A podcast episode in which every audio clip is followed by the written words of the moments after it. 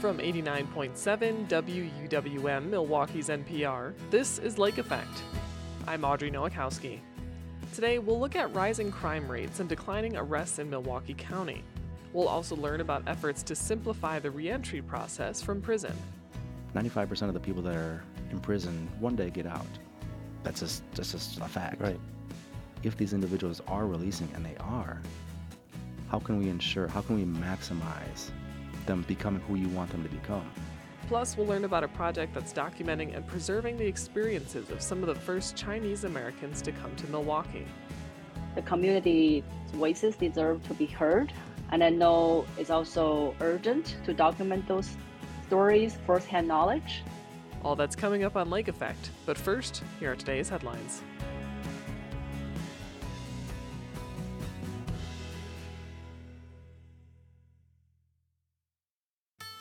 This is Lake Effect from 89.7 WUWM, Milwaukee's NPR. I'm Audrey Nowakowski. Thanks for joining us today. The COVID 19 pandemic shut down a lot of things, including parts of our criminal justice system. Courts, jails, and police officers all had to change in light of safety concerns. But since the height of the pandemic, trends have emerged that some researchers find concerning. In Milwaukee and cities around the country, arrests and charges are down, while rates of some crimes have risen substantially. The Wisconsin Policy Forum digs into these numbers in a recent report titled Under Pressure. To learn more, Lake Effect's Joy Powers speaks with Rob Henken and Ari Brown from the forum. So, this report looks at quite a lot of data. I- am going to start here because so much of this is is really in light of the pandemic. Uh, but we, of course, saw changes all across our culture due to the COVID nineteen pandemic. Uh, the justice system was no different. So, what are some of the policy changes we saw in light of the COVID nineteen pandemic?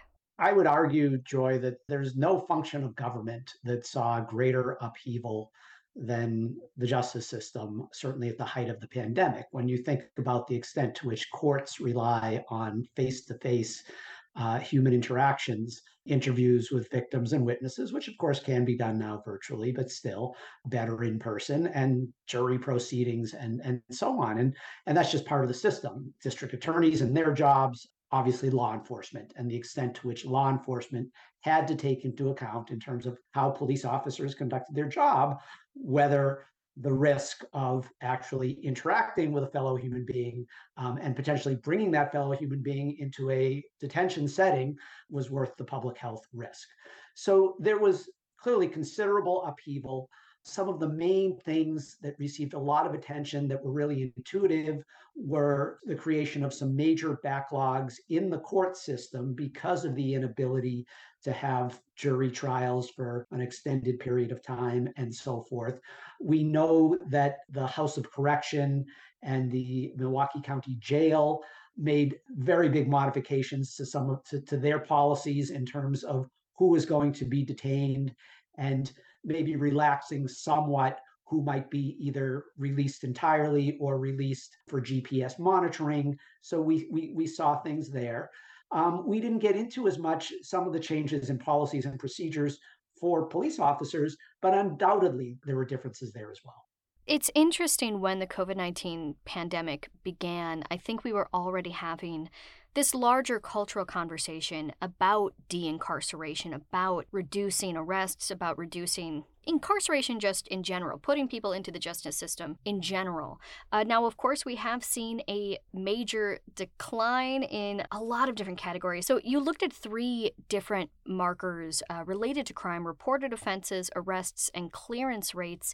I'd like to go through all of those. How have these changed during the time of the pandemic? I think this was really one of the cruxes of our report was just trying to look at the intricate ways in which these changed. In general, the data that we have in the report starts in 2018, uh, in January of 2018, and ends uh, in December of 2022. Um, and that is true for this section as well. In terms of offenses, I think we see numbers that are now in 2022 slightly elevated from what they were previously um, in 2018 in Milwaukee County, there were a little over 36,000 uh, offenses in part one crimes, which would be considered our kind of more serious crimes. Uh, in 2022, it was closer to 38,000. So a slight increase. A lot of that is being very heavily driven by uh, a spike in 2021 and a still elevated level in 2022 of motor vehicle theft. A lot of other crime categories have seen either stagnation or decline since then, just for our part one crimes. Uh, we're only able to look at part two crimes uh, for the Milwaukee Police Department, but those were generally higher uh, in 2022 than they were in 2018 as well what we saw that was kind of contrasting that, and I think one of the the items that really piqued our interest was that arrests in general were down both for part one crimes and for part two crimes. Um, were they were down a lot more for part two crimes. What do you mean uh, when you say a part one crime versus a part two crime?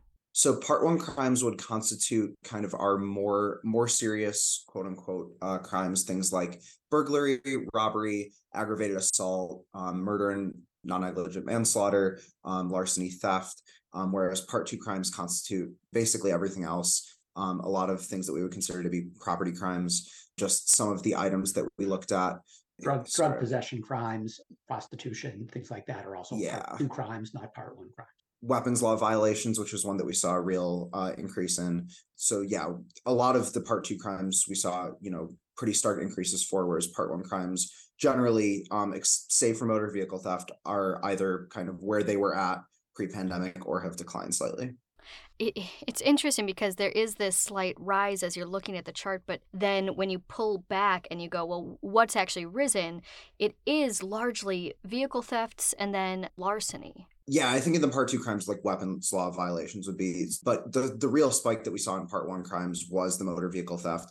And, you know, just from talking to stakeholders, I think we have a pretty clear explanation there, which was um, this quirk that was kind of discovered in specifically, I believe, Kia and Hyundai vehicles that made them um, more susceptible to theft. Um, that was, you know, fairly quickly discovered and, and you've started to see a pretty stark decrease in motor vehicle theft since that time we don't have 2023 numbers quite yet but just from kind of the early uh, indications that we've seen those are continuing to decline as we look at this trend overall, I think it does, for a lot of people who are inside of this space, speak to larger goals that people have had, right? Fewer arrests, uh, fewer people ending up in the system overall. With it, it seems to be uh, fairly even amounts of, of criminality that are that are still happening. It's not like we've seen giant spikes overall when we get to kind of the, the flip side of this system, we've also seen declines across the board for DA referrals, charges, and dispositions. What does that really mean in the context of our judicial system? So I, I, think, first of all, a very important thing. So we, we talked about offenses, and we are not alone. We, we know that Milwaukee is not the only big city that did see an increase in crime as the early height of the pandemic diminished lots of things were happening in society and, and crime rates went up, and in particular, violent crime rates went up. There were certain things you would have expected to spike during the pandemic, and then you would have expected during 2022 to start to return more to normal. And what we saw was that it was arrests where that didn't happen. And there were a few factors there. Number one, arrests started declining prior to the pandemic. So 2018 and 2019 saw some significant decline in arrests without an equivalent decline in offenses. So it wasn't that offenses were down, so fewer people were being arrested, just fewer people were being arrested. And again, some might argue that's not a bad thing, that maybe we were arresting too many people. That arrest decline continued during the height of the pandemic, and then it continued in 2022 as we were emerging from the pandemic and the sheer magnitude of the arrest for the part two less serious crimes about 60% uh, 61% when comparing 2018 to 2022 and then 37% drop in more serious part one arrests when comparing 2018 to 2022 and so that is worth the attention of justice system leaders. Lots of different reasons why this could have been occurring but with so many fewer people being arrested, then that cascaded through the rest of the system. So, to your specific question, referrals to the district attorney were down as would have been expected. Here's another catch charging rates by the district attorney. So, irrespective of whether referrals were down, charges as a percentage of referrals was starting to drop prior to the pandemic and continued to drop in 2022. And then you would have thought that these big backlogs in the courts, because of the decline in arrests, referrals, charges, that that maybe those could have been eaten away at more quickly than they have been. We have found that indeed the misdemeanor backlog has uh, returned almost to pre-pandemic levels, but the felony backlog still remains much higher than it was before the pandemic. We did take a look at lengths of stay in Milwaukee County uh, detention facilities, both the jail known as the Criminal Justice Facility, uh, as well as the uh, Community Reintegration Center, which used to be called the House of Correction. And, and no question, lengths of stay were up sizably. And while we don't have the data to make the exact connection, one could surmise that the lengthier time it is taking to dispose of cases contributed to the increased length of stay. As we're looking at all of these data points, what is the picture that we're seeing right now? What is the state of Milwaukee's judicial system? So, the last thing in the world that we want to do is minimize the amount of upheaval that occurred, particularly in the last nine months of, of 2020 and, and really the whole year almost in, in 2021. It's a good news, bad, bad news story for the misdemeanor cases, there's always going to be pending cases. The, the, question is how many cases are pending at any given time? We looked at that. And we looked at the amount of time on average that it takes from start to finish for a case to hit the court system and then to be disposed of. We, we found that both the backlogs of pending cases grew and the amount of time that it takes grew dramatically. But for misdemeanor cases, those had returned almost to pre-pandemic normals by the end of 2022. But for felony cases, that's not the case. And Ari, Ari I don't know if you want to amplify some of that.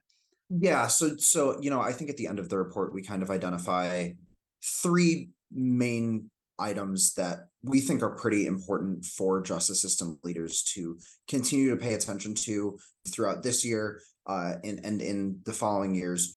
So Rob just talked about one, which is the backlogs the big one that we really highlight is that you are starting to see the misdemeanor backlogs that are subsiding, but there were over 5,000 felony cases pending in December 2022. Um, that was 59.8% higher than the monthly low in 2018 of 3,163 cases. So that is still, you know, very high. And that affects other things. So not only is there that backlog, but both the age of pending cases and the median age at disposition in each month for these felony cases is still very high and looks very much like it did in the biggest peaks of COVID in 2020 and 2021. So that's one of the items that we identify. We've already mentioned the other two. So arrests would be one. We want to understand why arrests are down so much. Sworn staff levels are way down um, over the last five years or so staff that you know are available are having to spend a lot of time on things like medical runs um, which was not something that they were having to do prior to the pandemic. And you just have an increase in what they refer to as these priority one calls that take a lot of time uh, and a lot of resources that are reducing police officers' ability to do proactive policing, um, which is one of the things that can lead to some of those arrests happening in the first place. So that's another factor. We want to understand why arrests are down and what some of the side effects of that are. And then the other one is the decline in charge rates, which is, you know, charging as a percentage of all referrals made to the DA we want to understand why that's down. It's not down a ton. It's kind of in the high 30% for both misdemeanor and felony cases relative to the mid to high 40%. So we're not talking a, a, huge scale here, but certainly numbers that that jump out to you. We want to understand why that's happening. And we talked to justice system leaders who cited things like, you know, as cases go on longer and longer, you have a harder time bringing witnesses in. You have evidence that is you know not getting lost necessarily but people forget what happened on the day of a crime you know people move out of state things like that. Starting to look at those numbers over time and as the backlogs come down and as courts are able to handle you know the same amount of cases that they were in 2017 2018 2019 are we starting to see those charge rates come back up? Or if they remain down is that something that we're okay with and and you know going to continue moving forward with? My big takeaway from the report, and, and I think I'm getting this from this conversation as well, is that there are a lot of numbers, there are a lot of there's a lot of interesting information inside of those numbers, but we still need to do a bit of digging to understand what they mean and how they're affecting us. I, I think you've hit the nail on the head. And and and again, I, I think what what we have shown is in some very important areas, things today do not look like they looked prior to the pandemic. We don't know enough yet to tell the community whether that's a good thing, a bad thing, a mixed thing.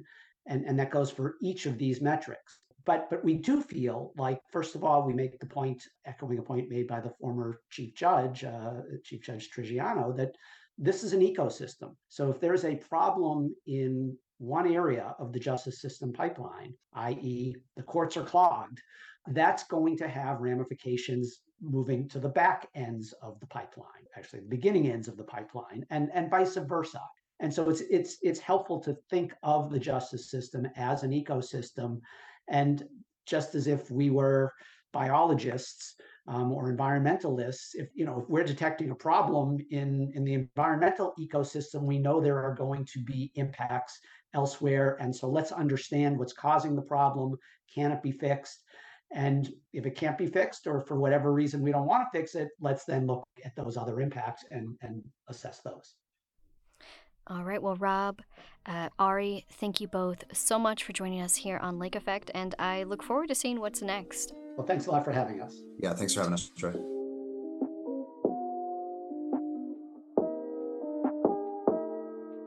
Ari Brown is a senior researcher for the Wisconsin Policy Forum, and Rob Henken is president of the forum. They both join Lake Effect's Joy Powers. Did you know you can listen to Lake Effect as a podcast? Just search for Lake Effect wherever you get your podcasts to download and listen on demand. You can also follow WUWM on Instagram, where you'll find videos and pictures from news stories and Lake Effect interviews. In about 20 minutes, we'll learn about the experiences of the first Chinese Americans to come to Milwaukee and how their histories are being documented in a new project. But first, we learn about an effort to centralize resources for people re entering society from prison. That's next on Lake Effect on 89.7 WUWM, Milwaukee's NPR.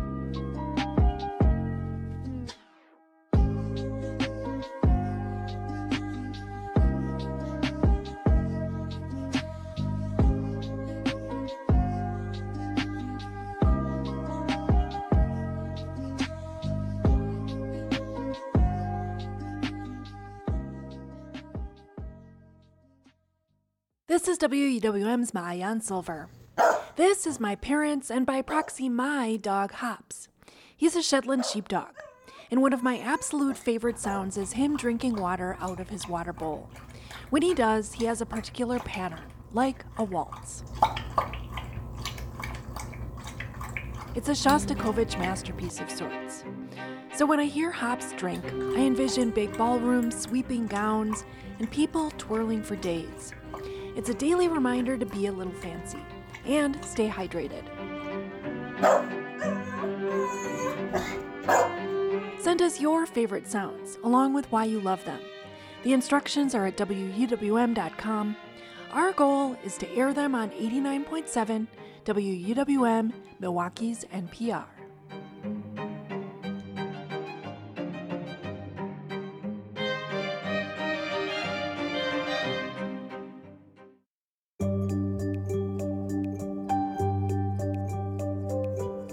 Listening to Lake Effect on Milwaukee's NPR. I'm Audrey Nowakowski. After being convicted of murder in the 1990s at the age of 15, Adam Procell was sentenced to life in prison. He was paroled in 2018 and has since spent his life addressing issues with the reentry system.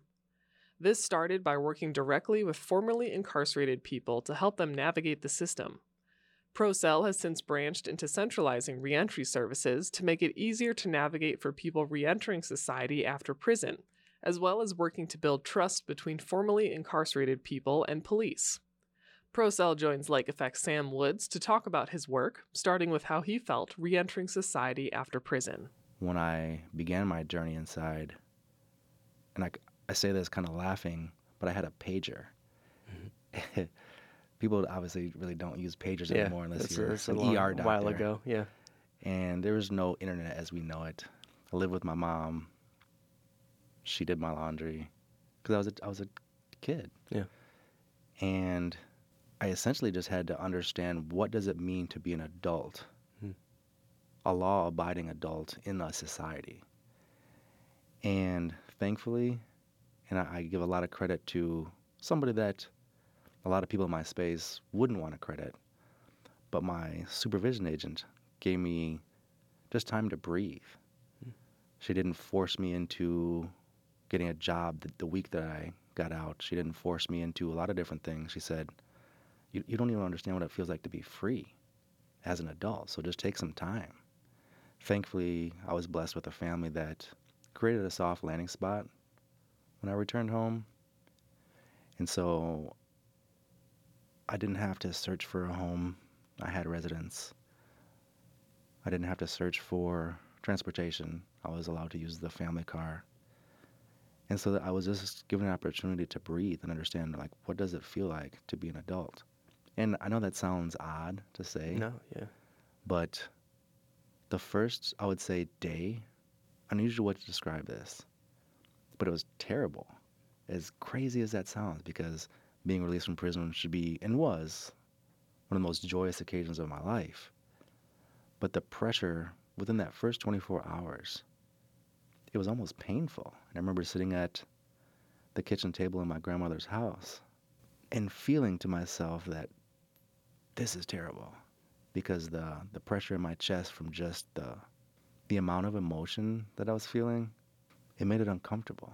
Again, not to say that it was a bad thing, but it just at that moment was like, this is terrible. I, I feel so uncomfortable right now because I'm being flooded with emotion. The second day, it got much better, and then mm-hmm. following that, it, it got a lot better.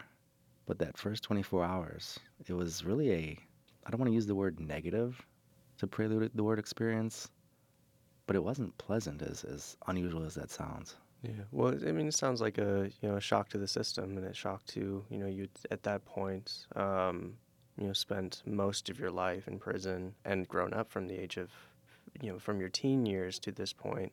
And so, yeah, I mean, I can under you understand the kind of like, yes, I should be feeling, and it was, you know, joyous, but at the same time, like, well, okay, what do I, what now? Like, what do I do now? But in that time since 2018, in that initial shock, I think it's fair to say that you found your you're, you're finding your way. Uh, you wear you wear a, a lot of hats. You teach at Marquette University. You work with Partners in Hope, Paradigm Shift, as well as Home to Stay. And so I know that's a lot of hats. And so I'm going to give you. I want to. I'll let you. I'll let you kind of describe where how all those hats intersect and how they're informed by that um, by that past experience, particularly with the reentry process. Yes, it's it's always difficult to sort of manage the hats, at least in explanation form. But via timeline, I would begin with Partners in Hope because I was actually interviewed for that job in a prison visiting room Mm. in 2018, a month before I was released. My then CEO got permission from the warden to conduct a job interview in the prison visiting room because, as I was told by him, they were forming a program called Partners in Hope, and it's a faith-based prisoner reintegration organization. And he said, "I'm just some white guy from Indiana that has zero street cred. Nobody's going to hear anything I have to say. Mhm. So we're looking for individuals that understand what change looks like and can help others transition successfully back into the community. And so that's sort of where my journey into the reentry space began, really actually before I even stepped foot into society.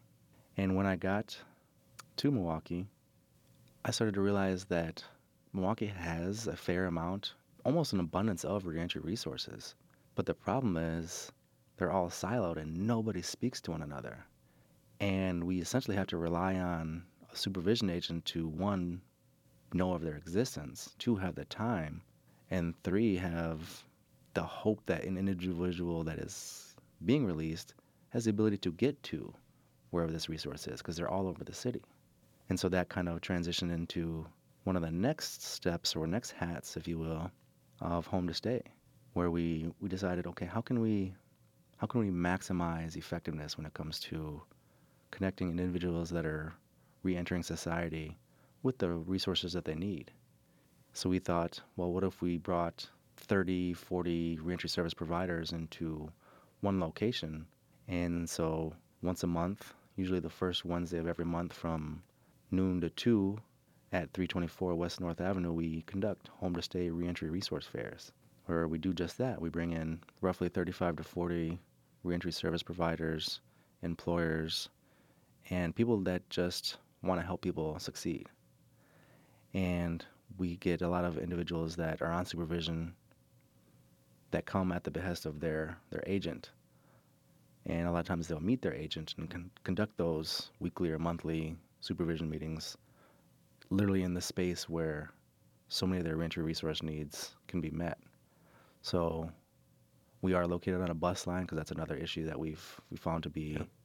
a, a huge barrier. A lot of individuals don't have transportation. And so if you have a resource that's completely on the other side of town that's nowhere near a, a bus line, You're not getting to it. you're not I can be the best resource in the world, but nobody's going to be able to get to it. So we are on a major bus line, which people really don't think about that, but that's that's hugely important. Mm-hmm. on this on this topic of having a one-stop shop for reentry services i know i know a lot of people who have either worked in nonprofits or social services or have tried to navigate social service systems that um, this feeling of everything being siloed that you're talking about is going to be very familiar. But from your experience with reentry what difference would it have made to have just kind of everything in one place as opposed to i'm guessing kind of having to go over to this side of town for this for you know employment resources and this other side of town for um, housing resources and et cetera what difference would it have made to have all of that just in one spot as you're trying to do here with home to stay I think the easiest way to understand this is, and this is no excuse, it's more of a reality check to the situation. If it is difficult to essentially change the way you live your life, people are going to fail. For a lot of those in society, it isn't a big deal to go get a social security card. It isn't a big deal to go get a bank account. It isn't a big deal to go sign up for health care. But if you've never done any of those things, and as soon as you get out, you have to go do all those things, you don't have a car, you don't know where any of them are at, it starts to feel overwhelming. And again, this is not an excuse, but we have to understand that, okay, if we don't change the way we think, if we don't meet people where they are, we're just going to keep ending up in the same cycle. And so if it is too difficult for somebody to completely rearrange their life, they go back to what's comfortable, what they know. And unfortunately, oftentimes that's a criminal lifestyle. And so we have to find a way to make change attainable. And right now, it's not. yeah I, th- I think there's um, some folks who hear that and say well i made it without all this help um, i figured it out and so you know as part of reentering society you should be able to as well. Um, you, you mentioned the necessity of having compassion and meeting someone where they're at when they're reentering society. But can you talk more about just like how not meeting people where they're at kind of sets people up for failure when it comes to reentering society? Sure. A way I try to explain that is if someone asked you to solve this equation, some math equation, and you never had a math teacher that taught you these things, well, how would you solve that math problem? You just assume that everybody has been given these same resources as they grew up. So if you don't understand how to solve a particular math problem, what do you do at that point? You need to solve it. Right. And so if I'm at that point where I don't have the skills, I don't have the knowledge to solve that math problem, well, then I'm not going to try to solve it. I'm going to go do something else. So hmm. going back to successfully reacclimating to a non criminal lifestyle, if that's the quote unquote answer to the problem, I can't do it. I just don't have the skills or tools necessary.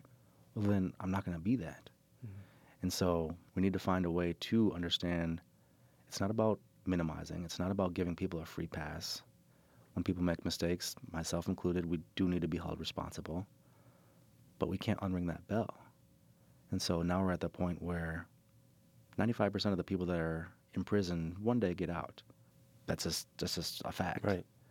If these individuals are releasing, and they are, how can we ensure, how can we maximize them becoming who you want them to become? Your neighbor, somebody that's going to stand next to you in the grocery line, whatever it is.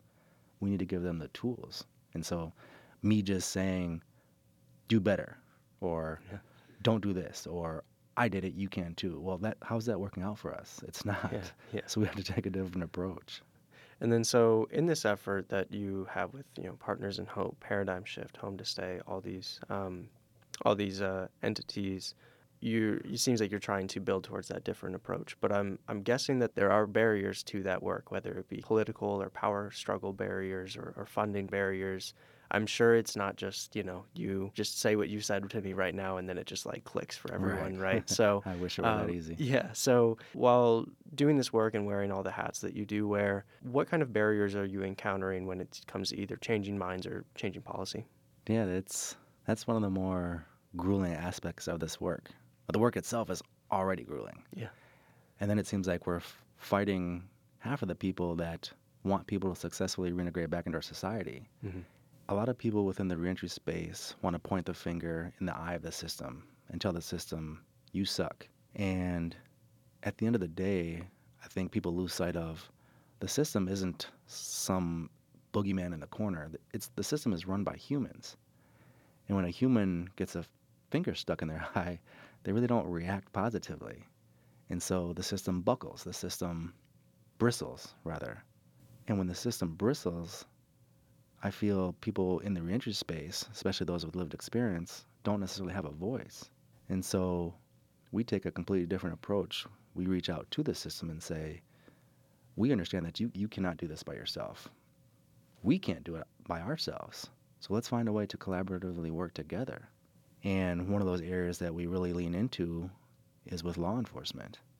And I know a lot of individuals, especially those getting out of prison, really don't want to interact with police officers. Yeah, understandably. And yeah, I, I, I get that. Police officers are often looked at as the representation of authority. And if your mindset is authority doesn't like me, it's just a little bit easier to buck authority, i.e., commit crimes, go against it. So we bring in police officers and we have them lean in with love to those that are just getting out of prison and become mentors, believe it or not, to those that are getting out of prison. And when you have a police officer, i.e., the system, leaning into you with love, and compassion, and a hand saying, How can I help you succeed? You don't want to let that system, i.e., authority, down. By default, subconsciously, you're really not wanting to commit a crime without even realizing it, which is all fine and well. But a lot of people within this reentry space kind of look at me like, Ah, oh, you're working with the police. We, we don't like them, so therefore, we don't necessarily like you because you're part of them. Yeah. So you mentioned a, a lack of trust between uh, from people who are reentering society from prison um, towards police officers, and how your role is often to kind of break down barriers and rebuild trust from a, from a, from the bottom up um, between these two parties. And I'm curious if you also have like what kind of work you have to do on the other side for law enforcement or other, you know, either law enforcement or just people in society generally who also don't really trust someone who's just coming from prison. Absolutely. And sometimes I don't know which is harder yeah. to help those getting out of prison understand that an officer is human or to help an officer understand that somebody who has committed a very violent act that they literally spend a career trying to get off of the streets is now becoming potentially their neighbor. Hmm. And again, back to us taking an approach of let's work with the system. I think that has allowed me access to, well, in fact, I know it has, where officers are trained at the police academy. And giving the opportunity to have sessions, giving the opportunity to humanize those like myself who had made mistakes, helping them understand that, yes, you put handcuffs on somebody, but if they are allowed back into our society, why that can essentially make your job easier, safer, if we look at each other as human. One of the most pivotal things that we do is traffic stop etiquette at Partners in Hope, where we re- reverse the roles. We have those that just got out of prison become the officers, and we have the police officers become the driver. So each can understand the mindset of the other, and we rerun them through various scenarios. And our guys and girls get shot every single time. And it's not that we're sadists or want our returning citizens to be shot, but we want them to understand what's going on in the mindset of an officer during one of these traffic stops. Conversely, we want officers to understand if somebody's on parole for a long time and they think they're going back to prison for the rest of their life because of the way an officer's acting, well, that might put that officer's life in danger. Again, no excuse. So we really want to help each understand the mindset of the other. Yeah. Adam, thank you so much for joining us on Lake Effect and um, spending your time with me and and uh, telling us about all the all the all the all the work you're doing and, and all the trust that you're building out there. Thank you, sir. I appreciate it.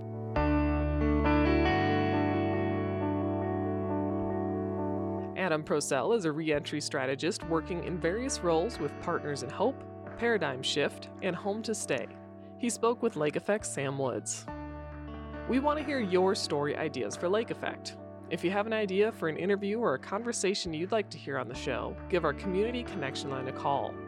That number is 414 251 8970.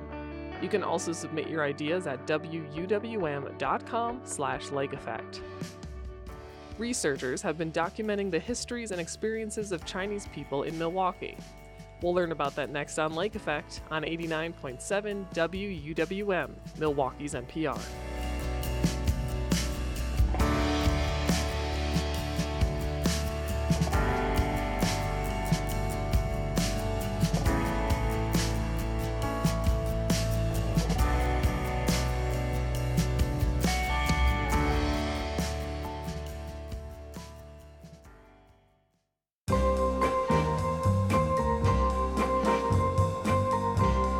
This is Lake Effect on 89.7 WUWM. I'm Audrey Nowakowski.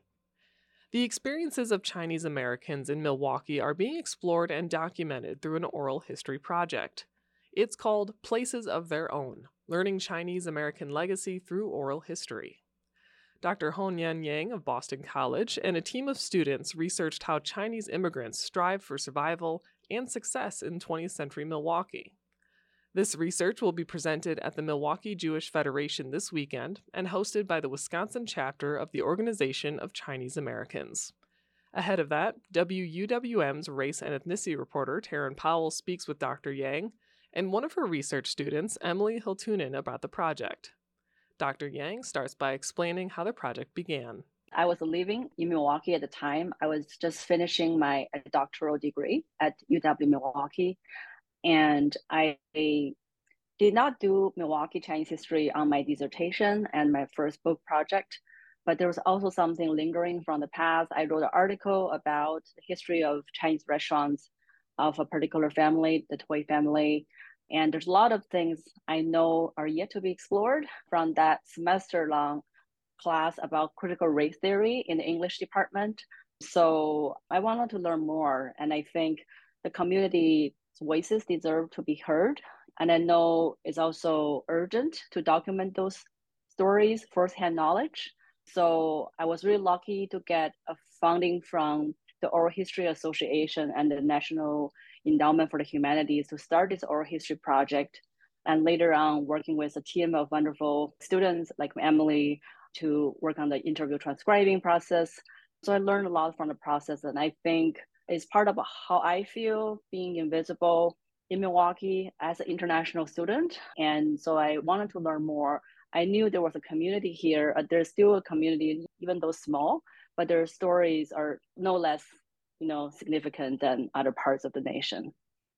Tell me, what are some of the things you all learned along the way? I learned a lot about kind of the, the ability, the resilience of Chinese immigrant to carve out those kind of interstitial spaces because at the time non-citizens couldn't own properties. But in my interviews i found people are really kind of renting places making those places decorated spaces as everyday lives but also part of the business they operated. Um, and just the ability of everybody is consciously trying to create their own business out of reasons of you know exclusion discrimination but also kind of a self-driven entrepreneurial spirit, right? And the Chinese immigrants um, had uh, in Milwaukee. And the history dated back to the 1870s, as some earlier scholarships have indicated. But I never knew, or most people consider Milwaukee never had a Chinatown. Uh, but to my surprise, the newspapers refer to a block on North 4th Street, which is where the UWM Panther Arena locates that used to be referred as the common block of Chinatown. and people just you know never learn about it. And that's where i had my graduation ceremony. And uh, so i was fascinated by those histories i was able to uncover from some salient facts. People mentioned oh you know there was association. Then i look up in the newspaper i find more about it. So those oral history are extremely valuable for me to discover new research and to revise what i already knew but maybe some additional history or new evidence can be added to you know what we already knew from this point. Emily, you want to add something? So, kind of to reiterate what Dr. Yang just said, one of the special things about Milwaukee is that there is like no real official centralized Chinatown location, which is something that a lot of the people we interviewed actually mentioned in their stories. And that kind of played an important role in the character of the community because there was no centralized block where the Chinese community could be surrounded by each other, they were almost forced to become very integrated with everyone and all the other ethnic communities within Milwaukee. So, on the one hand, we have all these stories that they shared about interacting with their neighbors and adopting local customs and forming really beautiful friendships with people with different backgrounds. But then on the other hand, something that a lot of business owners, especially, were able to accomplish over their lifetimes within their businesses, for example, with restaurants or laundries or grocery stores, a lot of them were able to find ways to continue to promote and celebrate their Chinese heritage, whether that was through the dishes they cooked for other people, whether that was through the architecture of the building themselves, or even just carrying on their family names so that's been an interesting narrative thread throughout all 21 interviews that we took is just that the chinese community in milwaukee is very much american but it is very much still preserving that chinese spirit. You both talked about milwaukee had its version of a chinatown and people just didn't know it existed. What else do we learn about chinese americans in milwaukee through this project that hasn't been told? Dr yang to some extent, I think the Chinese immigrants in Milwaukee or Chinese Americans, many have a lot of shared experiences like other parts of the country, but they also have some unique experiences. For example, they remain somewhat invisible because they are minorities even to this day. Asian Americans makes up about 4.5% of city of Milwaukee population, right? Chinese was not even, I think Chinese not even 1%, maybe 0.5%. So by population, they're very minority. Even though Milwaukee has become a majority minority city, you know, the entire people of color population exists in whites, but there's larger, you know, Hispanic population, so on, and Hmong population way before Chinese or like number out, outnumbered Chinese. In a way, they feel a sense of invisibility, but at the same time, there's also racialized ideas about making them being hyper visible, right? What people know about Chinese, sometimes till today, they're understood in the way of very stereotypical, right? And you know, the model minority myth, all those things. As a city with such a small Chinese immigrant population, this issue became more acute compared to metropolitans, where they are considered as the common people every day, and you belong here. You know, in the Midwest, people are always ask, where are you really from? That question Asian Americans in Milwaukee were frequently asked. But there are also another part beyond Chinese community itself. I found there are a lot of interethnic component of it, especially the symbiotic relation between the Jewish community and the Chinese community in terms of Chinese restaurants. People know Jewish people love Chinese restaurants, but there are also Jewish merchants who invest in Chinese business, who supply grocery to Chinese business. And so there's a lot of history you can get about other communities, even doing this research project or oral history project specific on Chinese, which I find fascinating. I would like Emily add anything. You hit like everything really well. Just to kind of elaborate on that sense of interethnic community. So because the Chinese American community in Milwaukee was very integrated with the larger Milwaukee population, we saw all these stories from people about the dynamics they had with their customers. And it wasn't just Chinese people going to these restaurants and laundries and grocery stores. In fact, for a lot of people, their main customer base wasn't Chinese because, again, the Chinese population was rather small in Milwaukee. And what I find really interesting about that is that these businesses played a really important part in so many different people's childhoods growing up in Milwaukee. Like we heard from some people who were not Chinese that, regardless, these Chinese restaurants, for example, they have tons of fond childhood memories of going there for a big trip out with their parents growing up. Um, so I think that's really just a testament to the important niche that these this community filled for the larger city. So, Dr. Yang, oral storytelling as a practice is something vital to the Black American community in passing down our history for generations, especially parts that don't make it into textbooks, right? I'm wondering if the same holds true for Chinese American culture. Thanks for that questions. I think that speaks to some of the challenges I encountered during the process of interviewing people, right? And I think Chinese community, to some extent, the regional differences, but in Milwaukee, many of them see this as very personal, private. It speaks to a sense of personal, like family trauma or grief, right? And someone even mentioned Chinese don't like to talk about grief. So there was a lot of um, isolating experiences from the past, which I'm really mindful of when I'm, you know, trying to find people to interview it's very much important, yet somewhat challenging to document those stories, but also uh, the intergenerational thing do not always exist in terms of storytelling. A lot of the Asian parents are quiet. They don't talk about the past. And I think that create a, a level of challenge in terms of how much oral histories have been passed down, right? Because if the descendants didn't inquire about it or really persistent of asking about it, they may never know where their grandparents when they come from. So the upcoming presentation of this research places of their own will give folks in the community a chance to get a closer look into this project. What can they expect and what do you hope they take away from the experience? Dr yang you can take that first. First of all i see this event as a give back uh, to the community where you know i collect the stories from and I think the place where the people, the narrator or the interviewees will be there is really meaningful for me that their stories are shared as they wished, uh, being heard by the wider community, maybe stimulate other connections among each other. And so part of the talk will focus on kind of the clippings from the interview. I'll be playing some of them, but it will be structured in the way based on my research of three type of Chinese business, where they first started, what is the height of the business, what affected the evolution of business uh, over time, focusing on laundries, restaurants, and grocery stores. For example, the Chinese laundries is the oldest business among the three in Milwaukee. And the first one I could trace back 1879, and it reaches to the highest number from the year of 1940 has 78 Chinese laundries in the city of Milwaukee. So I want to give people a sense of the kind of the pattern and the evolution of the business and where the business is located. To clarify a little bit what I mean by Chinatown, the newspaper referred to the one block on North 4th Street, maybe part of North 3rd Street as Chinatown predating 1950. That was really the early days.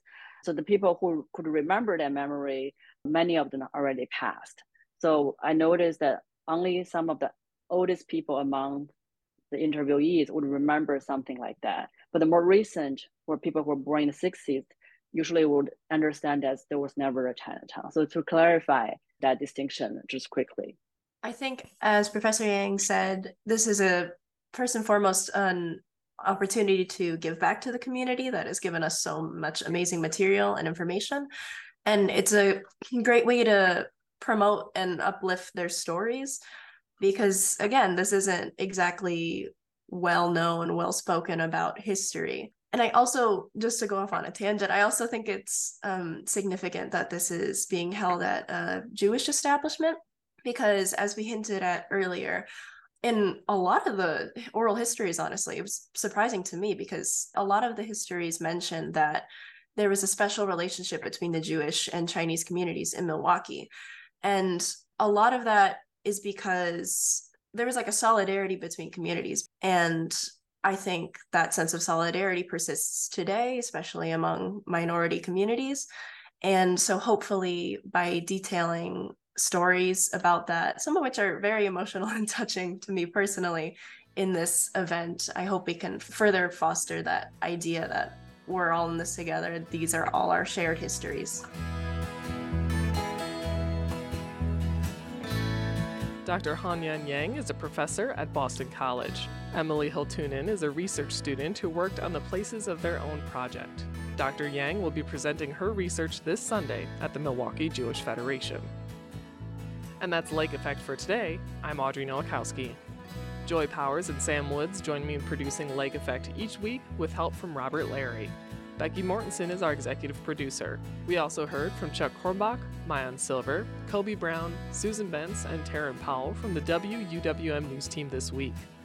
Jason Reevy is our studio engineer. Michelle Maternowski is our digital manager. Valeria Navarro Villegas is our digital editor. Trapper Schoepp wrote our theme music. If you've missed any of Lake Effect this week, you can find all of our conversations at WUWM.com. If you'd like to take the show on the go, don't forget you can download the Lake Effect podcast wherever you listen to your podcasts. Thank you so much for joining us today, right here on listener supported 89.7 WUWM, Milwaukee's NPR.